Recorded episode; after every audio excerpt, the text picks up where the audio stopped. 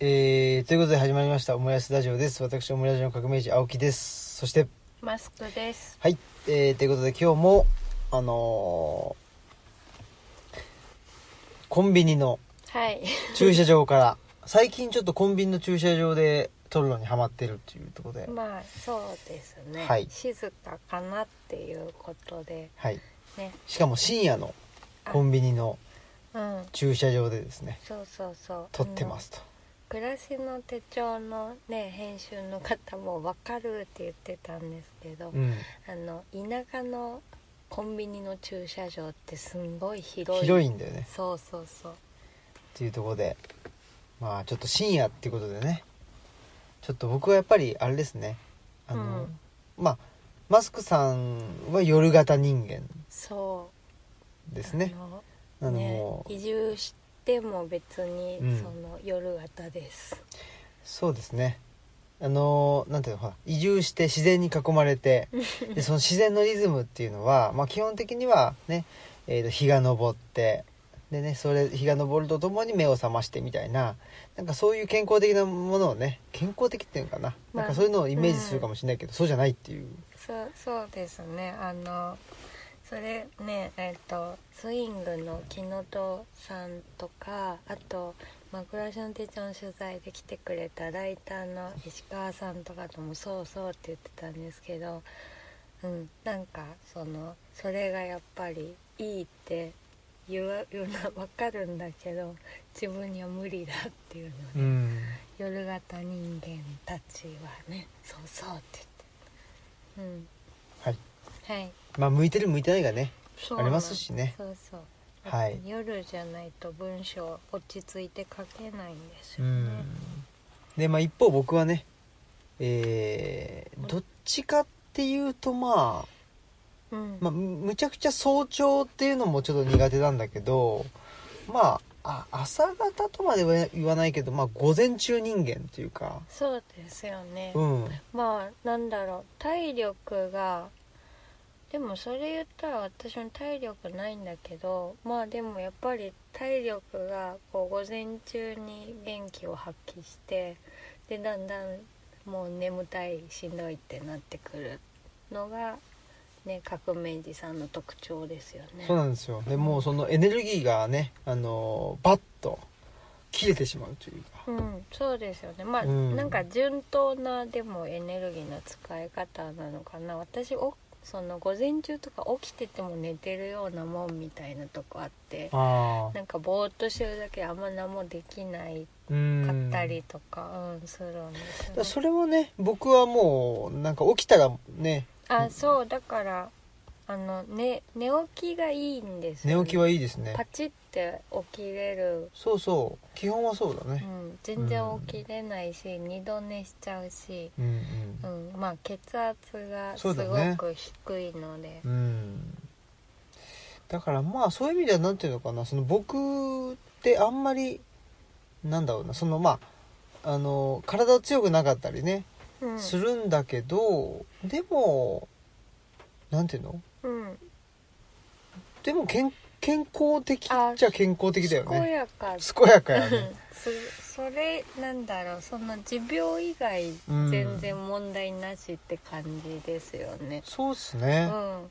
そうそうそう。そうそう。なんかそれ言ったら私そのなんだろう。高熱出てなんかそのことで検査とかするんだけど、まあ、結局単に疲れてたのか、まあ、インフルエンザだかなんだか分かんないかったんだけど、うん。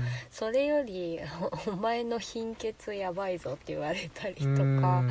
なんかうん常にそういうのはあるので。うんうん。うん、割と不健康、そうだよね、うん、そう考えるとまあ僕はあんま不健康じゃないなっていう病病気以外すごい順当だから。そうだね。それは良かったよね、まあね。うん、なんか併発みたいなことはああんまり確かに。うん。はい。で今日はまあ山村夫婦砲弾ということでですね。はい。えーっとまあ何から喋ろうかなっていうところなまあ近況っていうところも含めてね、うんうんうん。で一番の近況としてはもう久しぶりにハーゲンダッツを食べたよっていう、さっきね。うん、うん美味しかった、美味しかったっすねやっぱりハーゲンダッツって、美味しい牛乳の味がするな。うん。うん。ハーゲンダッツの思い出はありますか？ハーゲンダッツの思い出。そうですね。でも神戸とかの時とかもっと食べてたんですかね。食べてたのかな？なんかあのー僕ら住んでたうん。駅岡に本そうそう、うん。あの神戸のねうん駅にあのーうん。ハーゲンダッツのお店あったよね。あった。あったし。でもそこではあんま食べてなかったかな。そうですね、うん。そことかあのえー梅田そうそうそう。の駅にもあります梅田駅の、うん。えっと紀ノ国屋ね。あ梅田うん。の紀ノ国屋の向かいぐらいのとこにうん。あったんだよね。昔あった昔ハーゲンダッツね。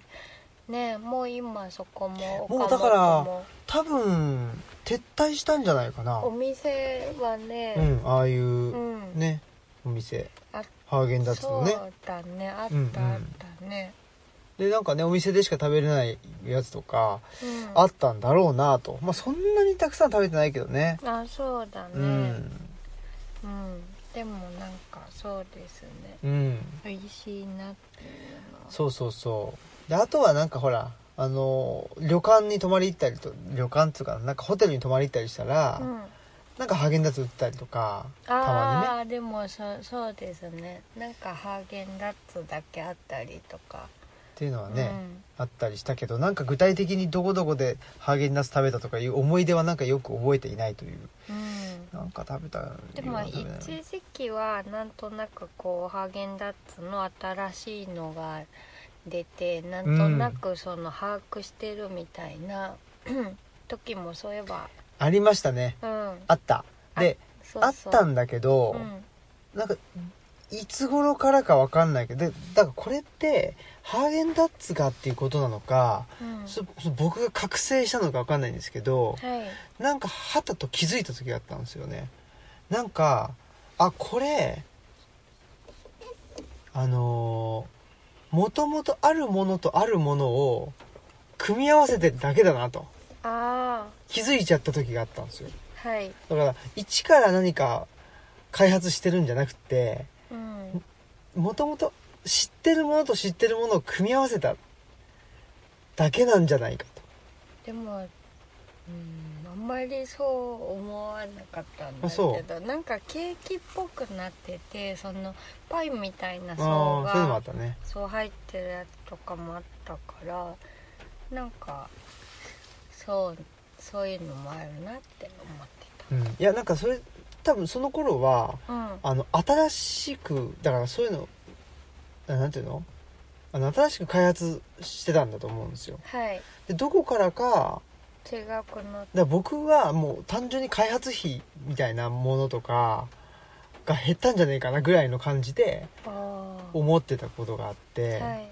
なんかちょっとなんていうの、まあ、そそれと同じ時期かわかんないけど、えっとカントリーマームがなんかちっちゃくなったりとかなんかよく聞いたでしょ、うんそうそうだねうそういうんの。は、でも原材料が高騰してしまったためにうん。っていうんででパッケージの大きさは変わんないんだけど中身減っちゃってるとかってうん。ね貧しくなってるみたいな。まあそうだね。そういうのいっぱいあった。そう。うん。でその流れでなんか僕はそう感じたんですよねあーなんかあのまあでもとはいえなんか新しいし商品みたいのは打ち出さないとだからそう。みたいな感じだったのそう。かなだからゼロからゼロから1を作り出すというんじゃなくてはい。もともとあるものからをのアアレンジでやりくりしようとしてるなと。いうふうになんか僕が感じた時からちょっとももういいかなと。あなんかそのハーゲンダッツの新しい味を追いかけるのをやめちゃったようなあうん。なんかそんな印象がまあそれもあるしあのちょっとアイスが体に負担が。まあ冷たいものがね。そうかちょっとあんま食べ過ぎてまあいやとだから確かにそう考えると食べ過ぎてたのかもしれない。すごい。だからなんか具合悪いなっつってね。うん。でこれなんだろうってなった時にこれアイスじゃねえかっていうふうになったっていうのが 気づくの遅いと思うけどでもまあなんか気づいたんだよね。うん。ね。うん。まあそんなことでえーハーゲンダッツをね食べまして。はい。はい。えーちょっと気合を入れて収録に臨んでいると。はい。はい。いう感じですね。はい。はい。ジングルはいいですか？流しましょうか、はい。ちょっとね。うーんと。この番組は、図書館、パブリックスペース、研究センターなどを内包する、人文地の拠点、ルチャリブロの提供でお送りします。はい。はいということではい。えー、このなんかどうなんでしょう？あの音パラパラ音がしてるのかな？あちょっと雨が降ってきたっていうね。でもいい音ですよね。うん。雨の音。え まあわかんうん。多分多分っていうか僕らはいい音だと思ってるうん。けどね。好きだけどね。はい。はい。雨だとねまあ音も好きだけど僕はどっちか匂いが好き。ああいなんですね。あの匂いの人ですよね。そうですね。結構歩いてて匂いについてうん。なんかコメントうん。するよね。そうだね。花の匂いとかね。うん。あの何どの五感でねあのなんていうの？と感じるかって言ったらもしかしたら鼻なのかもしうんそうかもれない、ね。うん、い割と嗅覚が僕はあんまりなんか視覚的な人間ではないのかもしれないもしかしたら。それはそうなんじゃないです、うん。それは知ってたけどああでもそういえば匂い結構ねあでもそっか。なんか花の匂いとか雨の匂いとかは言うけどあの動物が今いたなとかはなんか私の方が匂いで気づいたり。うん。そういう匂いは全然気づかないなまあまあそれはいいんだけどはい。近況といえば あいいですね。ハーゲンダッツとかは置いといて、あのねこの間スタティアのサーカスの、はい。ね観光記念イベントで曽我大穂さんがはい。ね当館に来てくれて、あれですね、うんえー、関消防さんからあそうですね。図書館とサーカスそれぞれの始まりっていうねお題で、まあ、スタティアのサーカスの本のこととかまあ曽我さん自身のこととか話したですよね。はい。でなんかまあ本当にでもねそれぞれの始まりって多分2人ともそんなに意識して喋ってなかったと思うんですけど。そうですね。終わってみてあ話してねえんじゃないかっていうい気が。やいやいやでもそのなんだその前そのまあ今はねその曽我さんは音楽家としてまあ仕立て屋のサーカスをねやってるわけだけどだしうちはまあね新平さんはキュレーターとして図書館をやってるわけなんですけどまあそのもっと前の話っていうかまあ曽我さんはその高校卒業してなんか放浪生活をしていたとか、まあ、新平さんは考古学をやったけどちょっと違うと思ってとか、まあ、なんかそういうその本当にそのなんかたなんだろう目があの出てくるもっと前の話とかなんかそういう話が聞けて。うんすごいそれは面白かったんじゃないかなと思うし、まあね曽我さんも言ってくれてたんですけどなんか今やってることに関しては、まあ、やっぱり社会にそのそれぞれのやり方で社会に働きかけるっていう部分でまあすごい共感ポイントいっぱいあってまあそうだねそうだねみたいになっちゃってもあれかなって思ってたから、まあ、全然そういう話にはならなくてよかったって言ってくれてたんですけどまあ本当になんかそのそれぞれのやり方でっていう部分がまあ際立つような話だったのかなと思ってはい。それが面白かったんじゃないかなってはい思います。ありがとうございます。はい。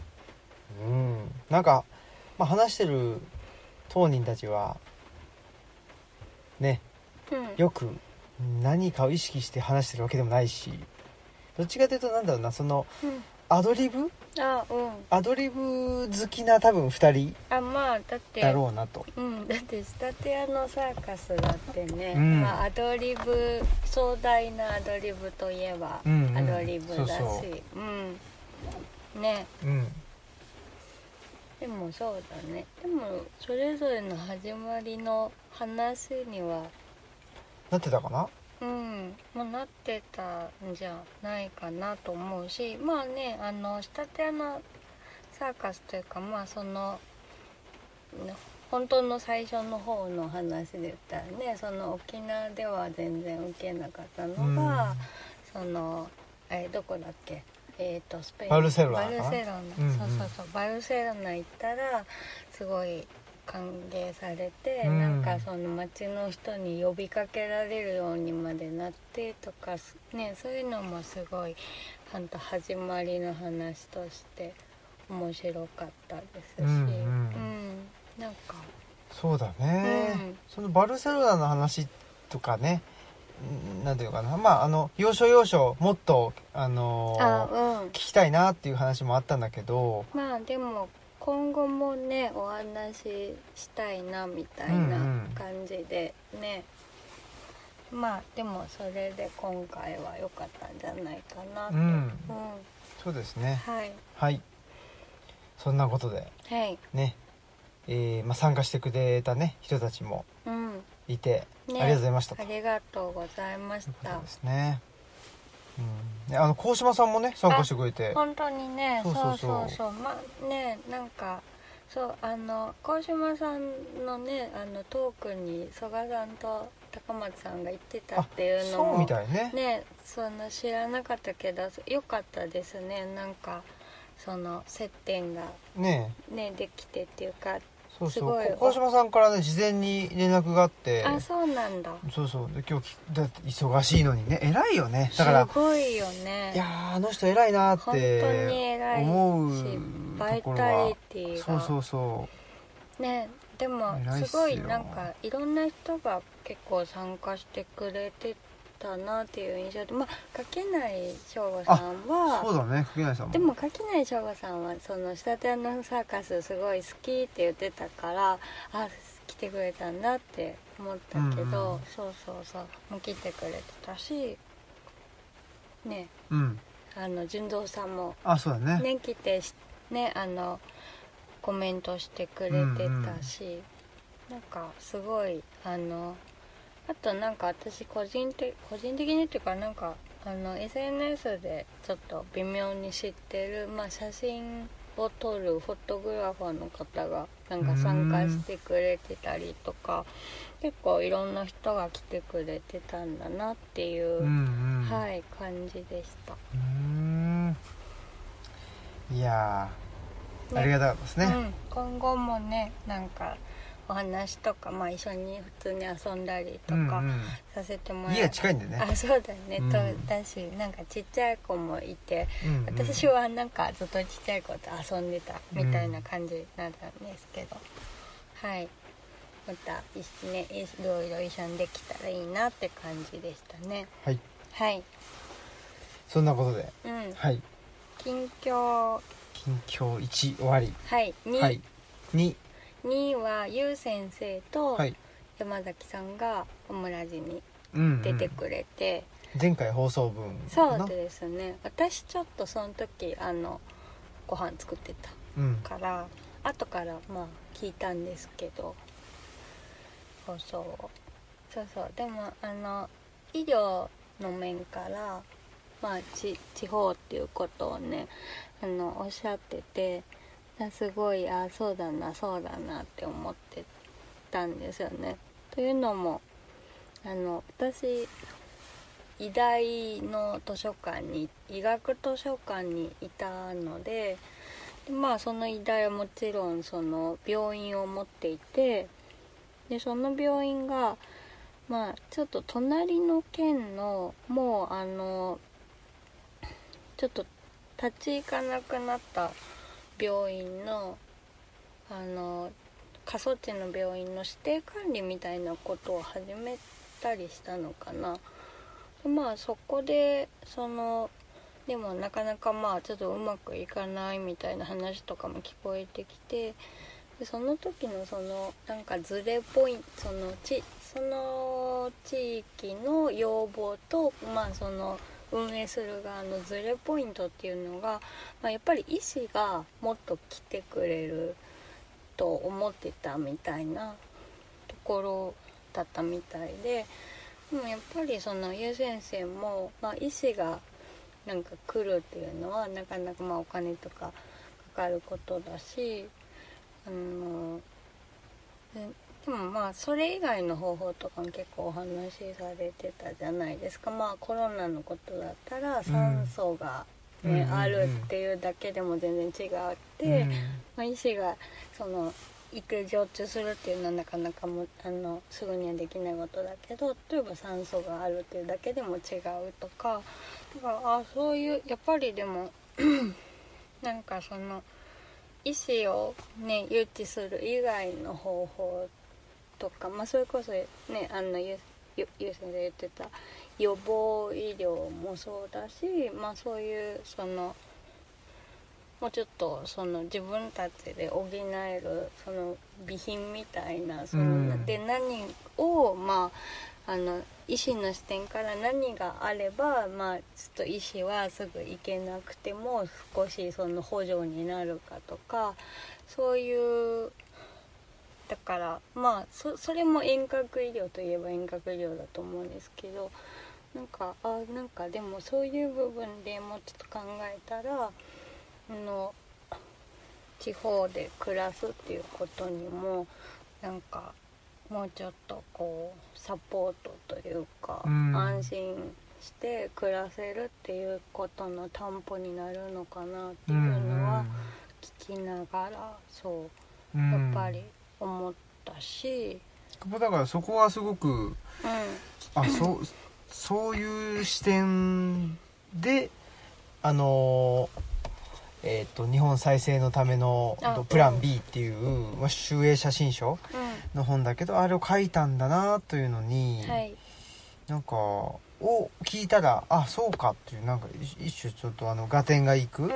ようなところがあってで、まあ、そもそもその、まあ、厚労省のあの方針としてそのまあ一種のコンパクトシティじゃないけあどそうですね、うんあのび病院を。どんどんと、まあ、特に人口10万人って言ってたかな、うん。ゆう先生はね。10万人以下の、あのーまあ、地方自治体の病院を、まあ、潰していくっていうかね、うんうん、でまあまあ潰していくっていうか、まあ、と統合していくってことなんだろうけど。まあそのなんか中心の方にねうんうんうん。あの統合していくようなあの動きがあってでまあそれって多分厚労省だけじゃなくって、まあ、いろんなねその本当に日本あの全体の流れとして、えーなんてまあコストカットよね、うんその無駄を省くっていう。で無駄を省くためにはどうしたらいいかというと、まあ、人をあの真ん中の方に集めると。うんその方がまあさまざまなコストがかからずにいいだろうというふうに、えー国全体のね施策としてはなっていると。うんでその中で、まあ、僕らとしてはねやっぱり分散して住んでいた方が、うんあの精神的にもやっぱりいいしそのぎゅうぎゅうにね人がいるよりも。そうですね。だしなんかその人がやっぱりまあぎゅうぎゅうにいることによってそこでまあ競争が生まれてでどんどんとなんでしょうね。まあうんと文化がねあの洗練されるみたいな、うん。まあ、そういう話もあるんだけどもただまあやっぱりそういうその競争がまあ熾烈になりすぎてしまうとちょっとね、まあ、精神的にもしんどかったりとか、そんな競争なんかねやりたくないよという人もいたりするんで。うんでね、まあ、僕らとしてはやっぱり分散して住んでた方がより健全なねなんか社会になんじゃないかなというふうにも思ったりあとまあ今回のうんコロナでもっぱりねその人が密集するとそれだけ感染リスクが高まるということであれば、まあ、人がねあの分散して生きていたら、まあそれだけぶあの感染リスクもあの少なくなるしそれだったらもうそっちの方がいいじゃんと。そうですね。やっぱりだから病院もねくあのやっぱりクラスターの可能性はあるから、でもそある程度分散させとかないと統合してでそこがもうクラスターになっちゃったらもう終わりってなっちゃうからやっぱりそうリスクヘッジという意味でも分散ってすごい大事なことなんだなっていうのはそうそう。それまでのそのねこういう感染症が大流行するっていうのをあの経験してなかったら、まあ、そうやって統合していって合理化っていう発想も分かるんだけどこれをやっぱ経験してからもうその方針を変えないっていうのは、そうんうんうん。ちょっとやっぱりそのどういう風に考えてるのかなっていうのは疑問ではあります。そうそう。だから、まあ、前に、えー、とゆう先生出た出ていただいた時もね、えー、とオムラジに出ていただいた時もやっぱ言ってたけど、うん。まあ、その感染者数が問題というよありも、うんうんうん。ね入院そうそうそうできるかどうか。病床の占有率、そうですようね、ん、がまあ問題であって。だから重症化した時にそのあのちゃんと入院してあのコントロールできればそんなに難しい病気ではないけど重症化しする人が入院できない状態だになっちゃうと問題だっていうのをおっしゃってましたよね。そうなのでそう。いう。意味ではやっぱりまあ一番いいのは病院とかい医療体制っていうのをまあ分散させてで、えーそこのなんですかね、えーまあ、医療体制分散させてでえっ、とえななんだっけ。何の話したんだっけ今。えっと。分散その医療体制自体も分散ささせせててあそうそう。ほんでん。えっと、まあ、分散させることによって病院のベッド、うん、あもねそうですよね、うん。確保っていう意味もあるしまあねあと分散っていうことであの3.11の時にあの革命児さんのはい。飲んでる薬のあ工場っていうのあが、はいはいあの日本で東北に1個しかなかったんで、LINE がねそうそう止まっちゃうと。だから、うん。その同じ病気のその人はみんな青ざめた。うんだからうんしばらくその薬が出せないっていう状況になってまああの鏡水さんはたまたま手元に少しあったのかな、うん。だからまあなんとかそれで持たせたんだけど、ね、あの時手元になかった人とかもいるだろうし、だからそれやっぱ分散すごい大事なことですよね。なんかだからあの感染症によるクラスターとかもあるしまあなんかのそのそういうね災害でその病院にかかれないとか、まあ、その病院がそのねそ受け入れられないということも十分に考えられるこの災害大国だし、うん。そういう意味でもすごい分散ってなんか改めて大事さをね、うんうん。感じたかなって思いますよね。そうですね。でもまあでねでもやっぱり分散させるってことは、なんすかね、まあ、集中するのとも逆なわけでしょ？う、ん、うん、まあうん。ねっ、てことはまあ無駄が増えると、まあ、確かにそうかもしれないんだけど、うん。やっぱり中長期的に見た時にその無駄が、まあ、短期的に見た時に無駄が増えることが中長期的に見た時にね。助ね助かるそうそうそうそう。そのねまあ、いわゆるセーフティーネットみたいなものになるんじゃないかなとはねそうですね。思ってるんですけども、ね。うん。まあやっぱりね自分が働いてた、うん、医大もまあこの辺りでもそうだけどやっぱ病院1個あるとすごい雇用がたくさん、ね、生まれるからうんうん。まあ、その地域はもうそこの医大で持ってるとかまあなんかこのそみんなその病院で働いてるとか、うん。病院の出入りのその業者でんやってるとかもう病院が大口の取引先とかなっていっぱいあるんですよね。だからね何を無駄とするかっていうのもなんかもすごくもう一回考え直すね、うん。考えてみるのは必要なことなんじゃないかなうん。思いますね。ねえ。いやまあ特にね医療と、まあ、よく言うけど医療と教育うん。っていうのはねやっぱ人がね、まあ、生まれて、えー、と育つとうん。いうところなんででやっぱりそこはねそのなんでしょうねまあ育ってでまあねえー、と亡くなっていくっていうところもあると思うんだけどそこはなんていうのかなあの自分一人でね、うん。えー例えばまあ生まれてんで、えーやっぱり小学校中学校までね出るということはまあやっぱりそこはえっとなんていうのかなあの一人前のね大人としてっていうんじゃなくてやっぱりそこはきちっと、ね。医療とか教育にの中で、えっと守られてね、えーいるべきだと思うのでそうですね、うん。そこでなんかこう採算とかそうそうそうそういういうこちょっとではとやっぱりなねい。違くないって。だからこそその自治体とかがね維持してたりするわけであって、今日はちょうどねあのー関消防のね、はい。高松さんとちょっとメールのやり取りなんかしてた時に、うん。やっぱりまあそのねアメリカって、まあ、資本主義を手放さないわけうん。ですよ、はい、社会な例えば国民皆保険とかね、うん。にしようとしたらもうそれだけでもうものすごい何？社会主義だというふうに言われてしまう。うん、だから、あまあ、ある種その資本主義っていう、まあ、お金によって、えー何かを買うとうん。いうものが、あの自由っていうものをうん。体現してるんだというとこなわけですよね、はい。だから、まあ、そのお金を稼ぐっていうのも、まああとまあ、ある意味自己責任だしうん。っていうようなことで、まあ、資本主義っていうのを手放さないわけですけど、はい。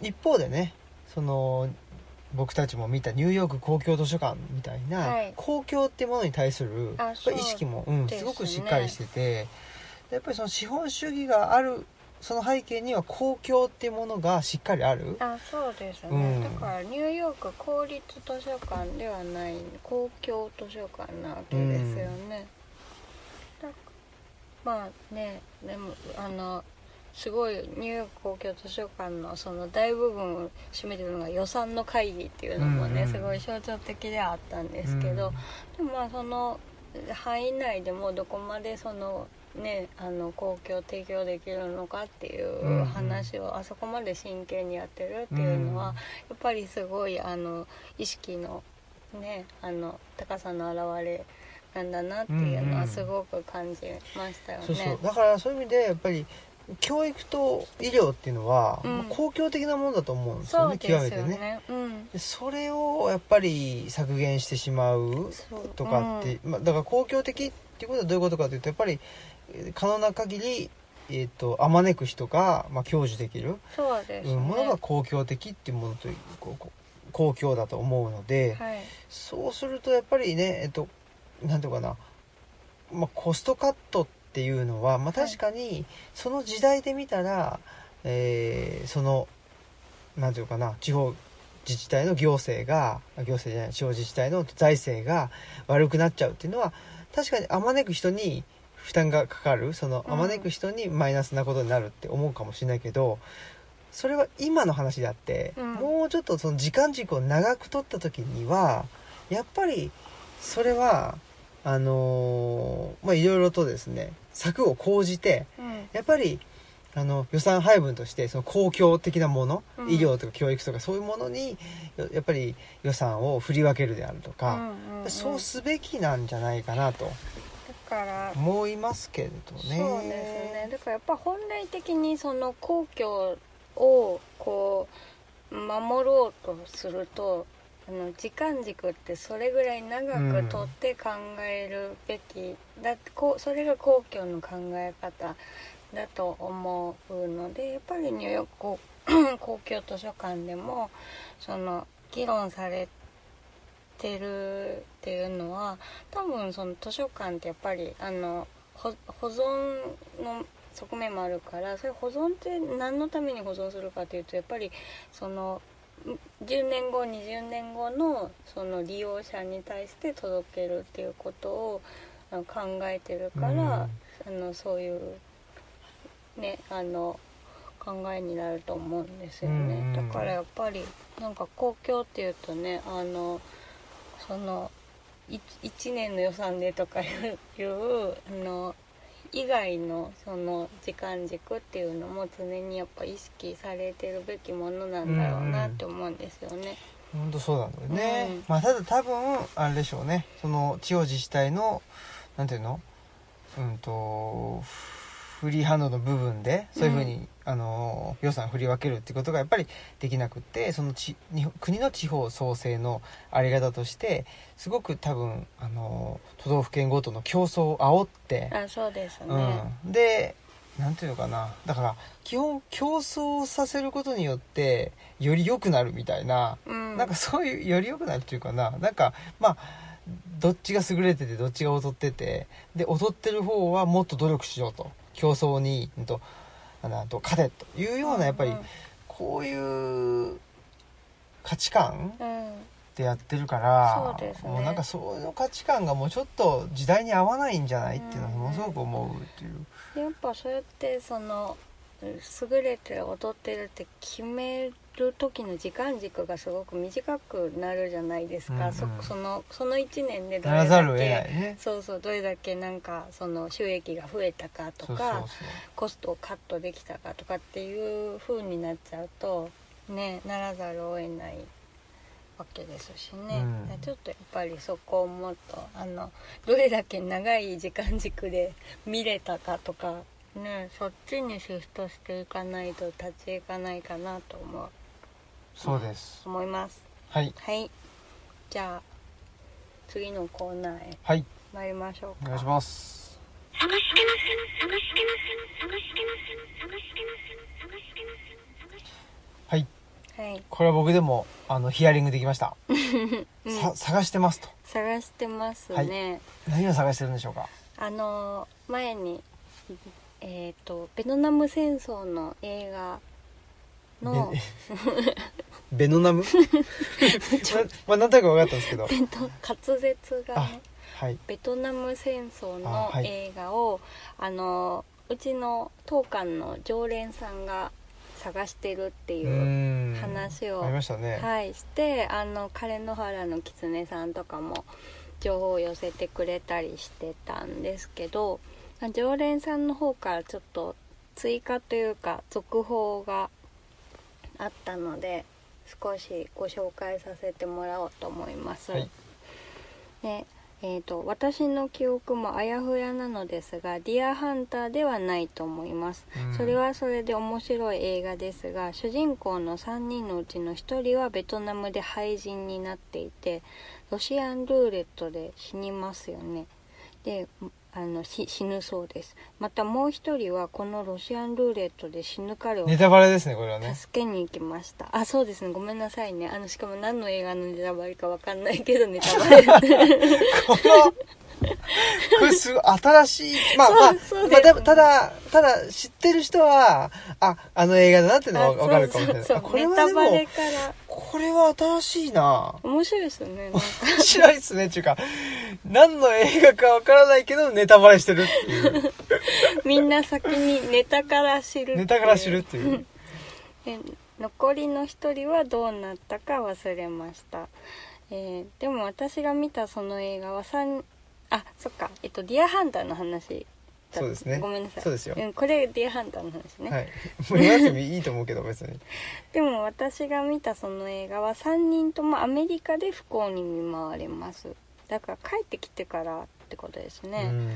多分病死と事故死と最後のロボトミー手術をされたような状態で身体的には問題なしとなるのですまたこの映画のエンディングで車椅子に乗って表情もなく微動だにしない男の顔をアップにしてまああの身体的には問題なしみたいな意味の言葉とが出てくるのだそうです。ですごそれにまあ常連さんはでも恐怖感を覚えました。でこのシーンが頭に焼き付いています。でまあそれとは別に「ディアハンターも」あのご覧になられたら良いと思いますって言ってくれててあとえっ、と常連さんは今年54歳になるのだそうです。いません失礼しました。そんなことをラジオで話題にいたしまして。なんかなんか言ってたんだっけね。あ前回そのん子供の時に見た映画っておっしゃってたからまあ常連さんがちょっとおいくつなのかあわかんないけどっていう話をあそうそうしてたんですよね。であ54なんだ。うん。54なんだね。若いっすね。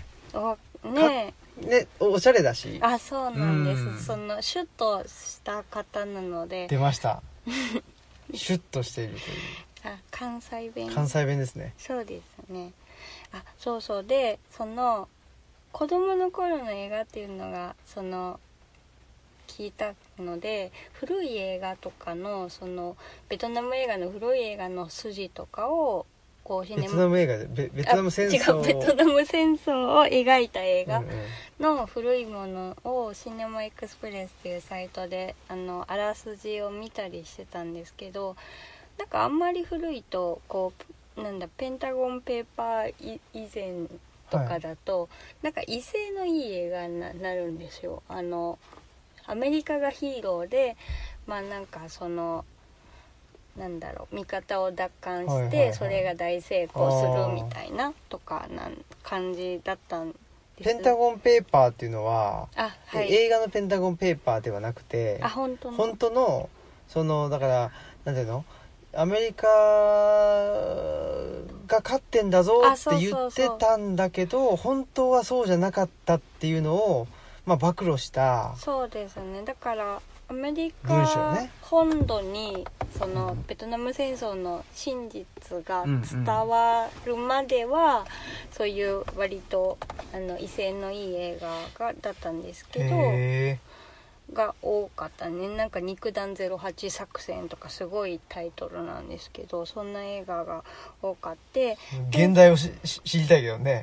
あそうですね。あのわその和名は「肉弾08作戦」とか、はいはい。まあそういうなんなんかそうアメリカがいいもんみたいな、うんうんような印象のが多くてでまあそれを言ったらあのはい威勢のいい映画ではないと思いますで戦争や政治の闇が出ているものですって子供の頃見たように記憶していますが実はもっと後だったかもしれません。プラトーンの頃とかひょっとしたらとてつもなく話題にもならなかった超 B 級映画のなのかもしれませんねっておっしゃっててうん。ねとはいえなんかねやっぱりその深いそのね深い描写なんじゃないかなと思うからすごい見てみたいなと思うんですけどね。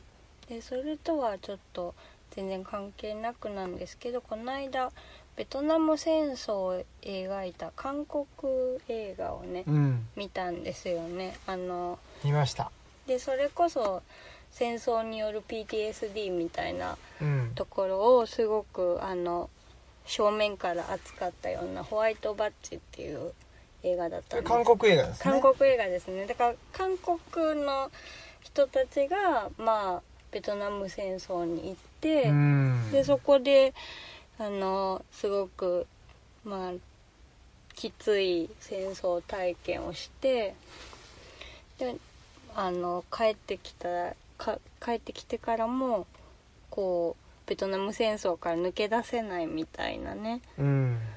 あとあれですよね。なんかその帰ってきてかその現代っていうのがあの軍事政権になった時なんですよね、ちょうど。そのでその軍事クーデターがねあそうそうそう。起きてパ,、えっとパク・チョンヒかな、うん。パク・チョンヒが暗殺されてっていうだから70年代のあそうね。多分最後だと思うんですけどね。だから街中でまあデモがあ起きてたりとかっていうまあちょっとその国内もきな臭い状況ではあってっていう背景もあって、だからあれだよね、はい。なんだっけなタクシータクシードライバーだっけ、うん。タクシー運転手だっけ？あタクシー運転手かな？あタクシードライバーはあれですね。アメリカのロバート・デ・ニーロのやつだけどそうじゃなくて、うん。あそうですねタクシー運タクシー運転転手だったかなか国映画。あのー、なんだっけもう一個。千千九あれ？違う。そうそうそう。あそうだよね。千何何年だろう？あの映画。1900 1900 89あかな？韓国。違ったりして。映あの韓国のね 民主化の、画映画ありましたよね。そうそうそうそう。1900あわかんない。わかんない。私1980 80何年だと思います？89年じゃない？87だわ。な んか1987ある戦いの真実。そうそうそう。で映画がねはい。あったりとか。まあちょっとね何本か続けて軍事化違うわ、えー民主化のねね。そうそう。軍事独裁政権からね、えー民主化するという映画を、ねはい。何度か何本か見たんですけどその時になんかねちらっと僕出てきたような気がしたんだけどあでその市民もはまあそれがベトナム戦争じゃなかったかもしれないんだけどはい。やっぱ徴兵で戦争には行ってるからあだから市民、まあ、特に男の人なんかはその軍隊はいや市民にはあのー銃を向けないだろうっていうなんかだそういうワンシーンがあそっねか。なのに向けられるからどういうことだみたいな。っていううんワンシーンがどっかであったようなうんうんうん気もしますね。そうですようんねだからなんて言うんだろうな。あのーこれまあいいのか悪いのかちょっとわからないんだけど日本における自衛隊ってうん。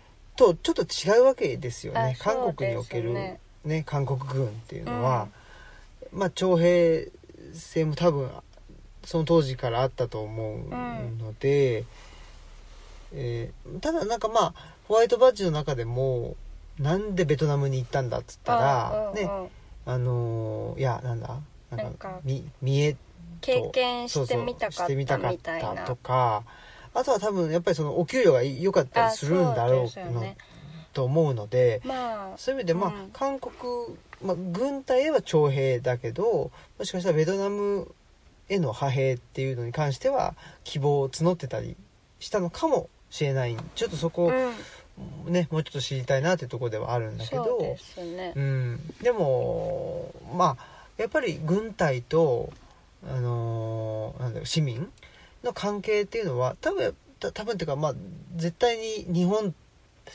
えーにおける日本人と自衛隊うん。の関係とはちょっとやっぱ違うだろうなっていうのは思いながら見ておりました。はいそうですね、うん。ホワイトバッジでもそのなんだろう。デモにちょっと巻き込まれちゃってでもその軍隊に対して「俺は学生じゃないぞ」っつってこう言う言うっていうシーンがあって、あでもで一応やっぱそのデモをしてる人をこうあの抑えるっていうか、っうん。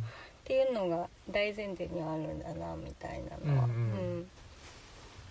あったりとかね。うん。でもすごいやっぱりあの真正面から描いた感じでなんかねあの主人公に最後結構感情移入しちゃって、うん。まああのねっていう感じでしたね。いやちょっとあかん。あかん。最後のネタバレしそうになったのあでちょっとやめネとタバレはちょっとね。やめときます。ごめんなさい。はい。そうそうそうそう。うんけど、うん、どんどんやっぱりそのうんなんか本当にねそのなはいわかりました。ダメだこりゃ。いやでもそのねアメリカ映画とかでもやっぱりその PTSD っていうのが。タクシードライバーは見たのかな？タクシードライバー見ましたよ。あ見たんだ。うん、け結構あでもそっか地獄の黙示録はなんか飛び飛びしか見てないのでちゃんと見たとは言えな。くねえ。あとはさっきネタバレしてしまったことでおなじみの「ディアハンターも」ああはい。見てないんでね、我々。あ見てない。見ちょれてないっとやっぱ見たいですよね。あそうですね。タクシードライバーは見てちょっとうんびっくりしたけどあとあれですね「ランボー」も見たは見たんですけど ランボーもまあある意味そういうねあそうそうベトナム PTSD ものっちゃあそうですね。そうですもんね、まあ PTSD だけじゃなくてね、うんまあそうそうですね、ん、実際にね、はい、うん、迫害がとかっていう。まあそうですよね。でまあ本当にねアメリカでもそのベトナム戦争の PTSD がああったことで結構精神医学とか心理学が発展したっていう風に言われてるんですよね。そうなんだ。うん、だからそれぐらいまあでも本当に見てたらそれぐらいのねなんかインパクトというかもう、うんあのそう誰しもそうなるなっていう風に思うような、うんううんん内容でしたね。ねうえ、ん。いやーなのでちょっと、まあ、ベトナム戦争っていうのはあのねまあそうですね。ベトナム戦争映画を見たいし、はい。あとねベトナム戦争じゃないんだけど、はい、ほらあれですよあのイン,、えーインドネシアじゃねえやカンボジアかな。あはい。ああ、ね。えっとあれキ多分アクト・オブ・キリングかキリなング。うんううんうん、うん。あれもそうですね。まだ見れてないんであそうですね。見たいんですよ。あと新書も買ったのであそうだね。インドネシアのね。そちらほら読んで。インドネシアかあれじゃあ。あインドネシアだ。カンボジアはあれです、ポルポトポルポトだもんね。また別ですね、うんうんでもそうインドネシアのやつはちょちょこちょこ新書読んでるんですけどまあそれも映画も見ないとなっていう感じです。ね、うん。はい、見たいですね、はい、だからちょっとまたあのそういう映画も見ていこうと思ってるのでまた気長に探そそうかな。その常連さんの言ってる映画のも。そうしましょはい、はい。ということで。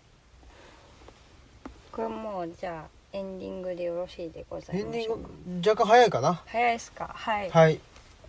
早いから。はい。もったいないんで。は いもったい何がもったいないのかわかんないですけど。ももったいない。ったいないなのもでったいないの精神ですね。そうなんです。あのーなんすかね。もうほんと直近の話で言うと、はい。あのーアジール研究会っていうんですああ味見アジ研っていうやつやっててで、まあ、第2回やったんですけど、はいなん何話したんですか？何話したっていうかねまあ昔話。昔話3分の1まあ 2, 2分の13はいえ分の1ぐらいかな。それは大学のそうなんですよ。あのね大学の先輩。う ん一緒のこと言っいてや違うんです。あの、はい。大学の先輩なんで絶す対それ同じこと言うと思ったけど。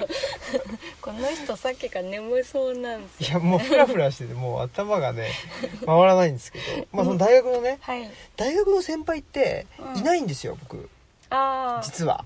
大学ですもんね。大そう。学院の先輩だったらそうそう。いっぱいいる。大学院の先輩いっぱいいるでしょ、うんでねまあマスクさんもご存知のはい、ね上田さんとか。スマートな。そうそう島中さんとか。フランス史の先輩が多いですね。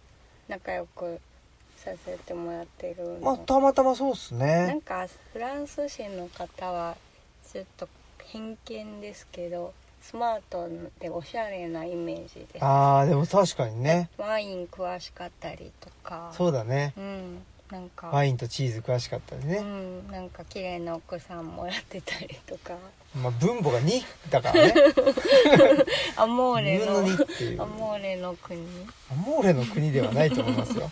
アモーレはイタリアかな。あアモーレじゃないや。アムールかもしれない。どっちかったら、まあいいんですけど。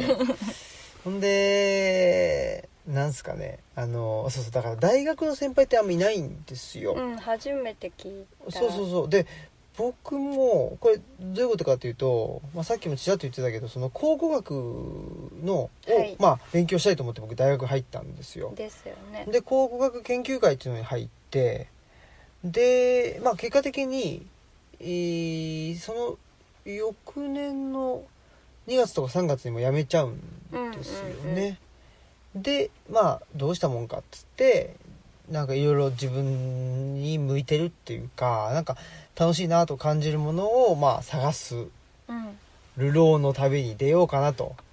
思ってまあその出始めたとこぐらいのところでえっとねえーまあ、大城先生というあね。ヒゲとそうそうそうそう。サスペンダーのあ先生。の彼岸の図書館でもね冒頭ではい。出てくることでおなじみの先生と出会いでまあ関西に来ることになるんだけどなのでその考古学研究会ぐらいでしか先輩っていないんですよ。あそうか。そうん、でそこでもそうそうそう、まあそこでもだから1年もいないんで。うんはい。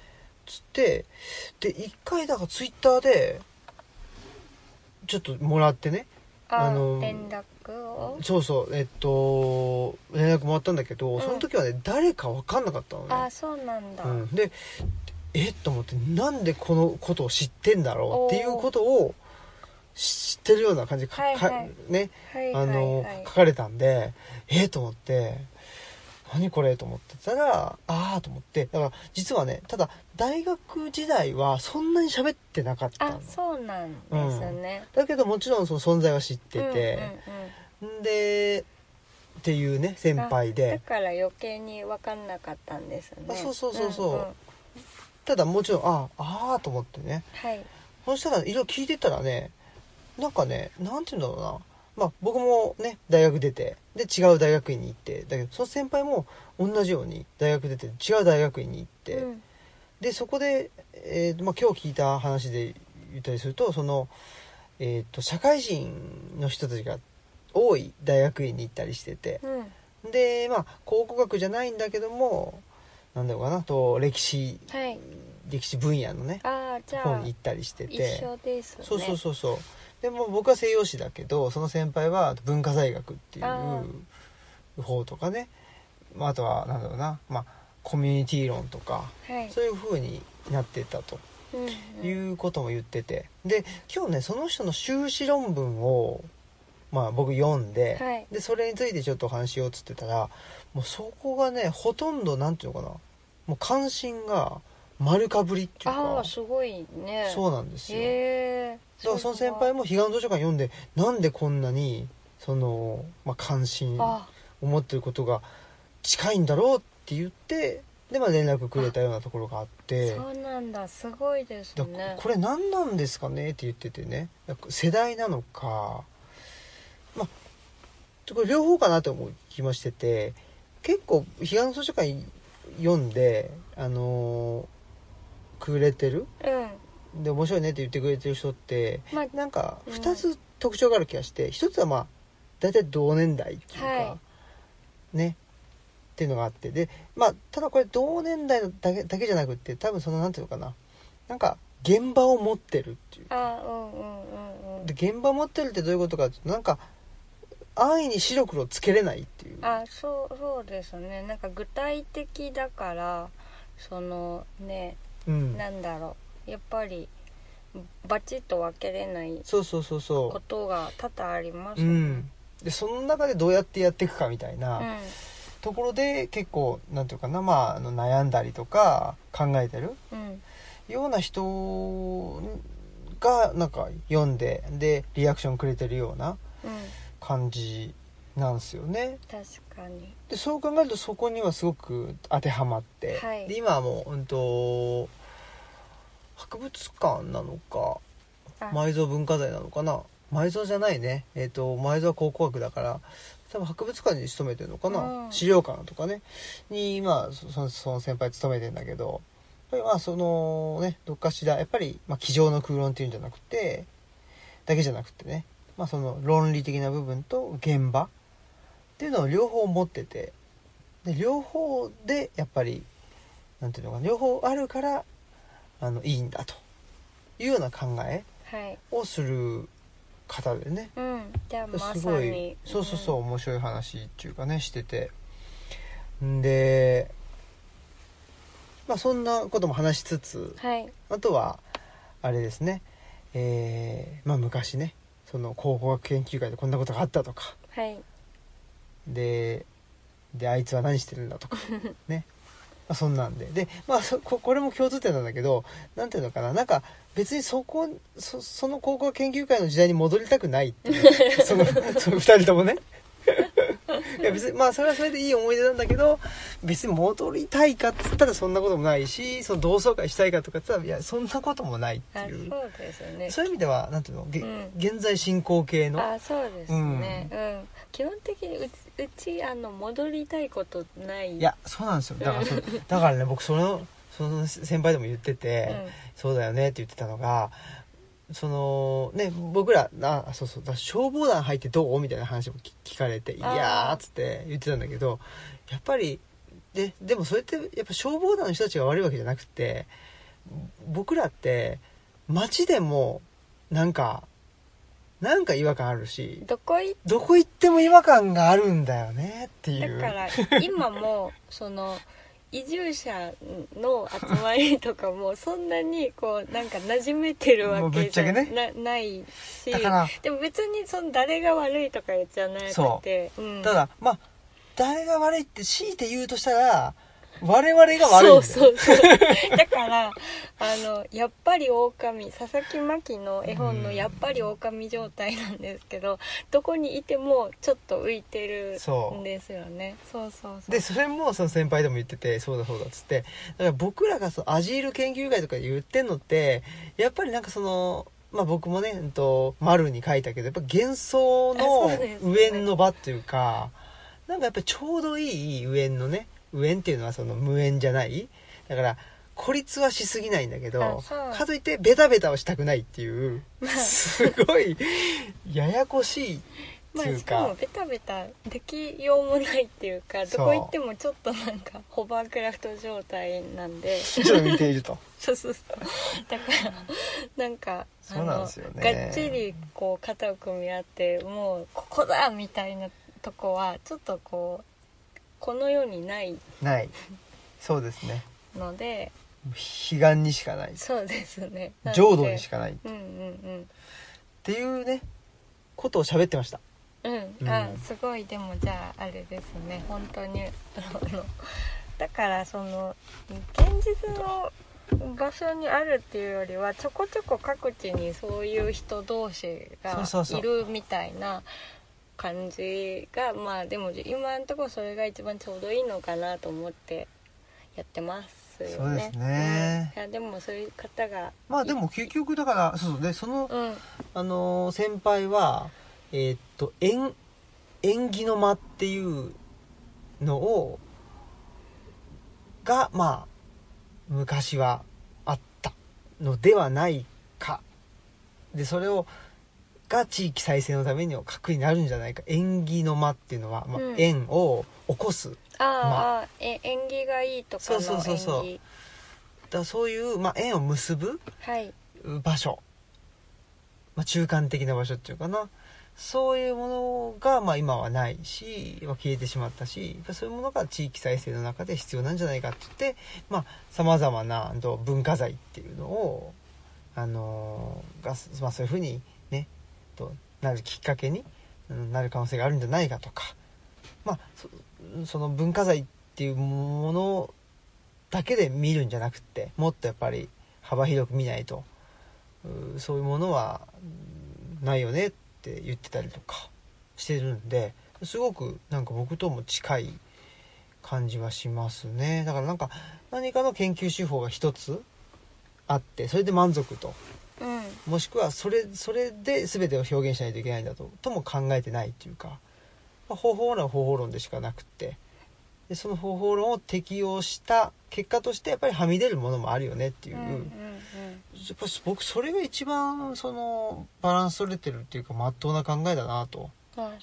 思ってるんで、うん、うん、なんか究極のね全てを知ることができるなんかメソッドとかあそんなものがあるわけないんでね、うん絶対そうだし、うん、だからなんだろうななんかそのやり方とかそのやってるそのなんだろうそのまあその研究であったりとか、まあ、うちだと図書館であったりとか、まあ、あの蘇我大宝さんだったら仕立て屋のサーカスっていう形だったりとかでなんか全く同じ方法ではやってないけどそのなんかあの考え方としてはすごく近しいものがあるっていうことをやってる人たちとこうゆるくつながっていくぐらいがなんか一番今のいい形なのかもなっていうのを聞きながらはい思っておりました。はい。ということではい。エンディングいきましょはい。エンディング。うはい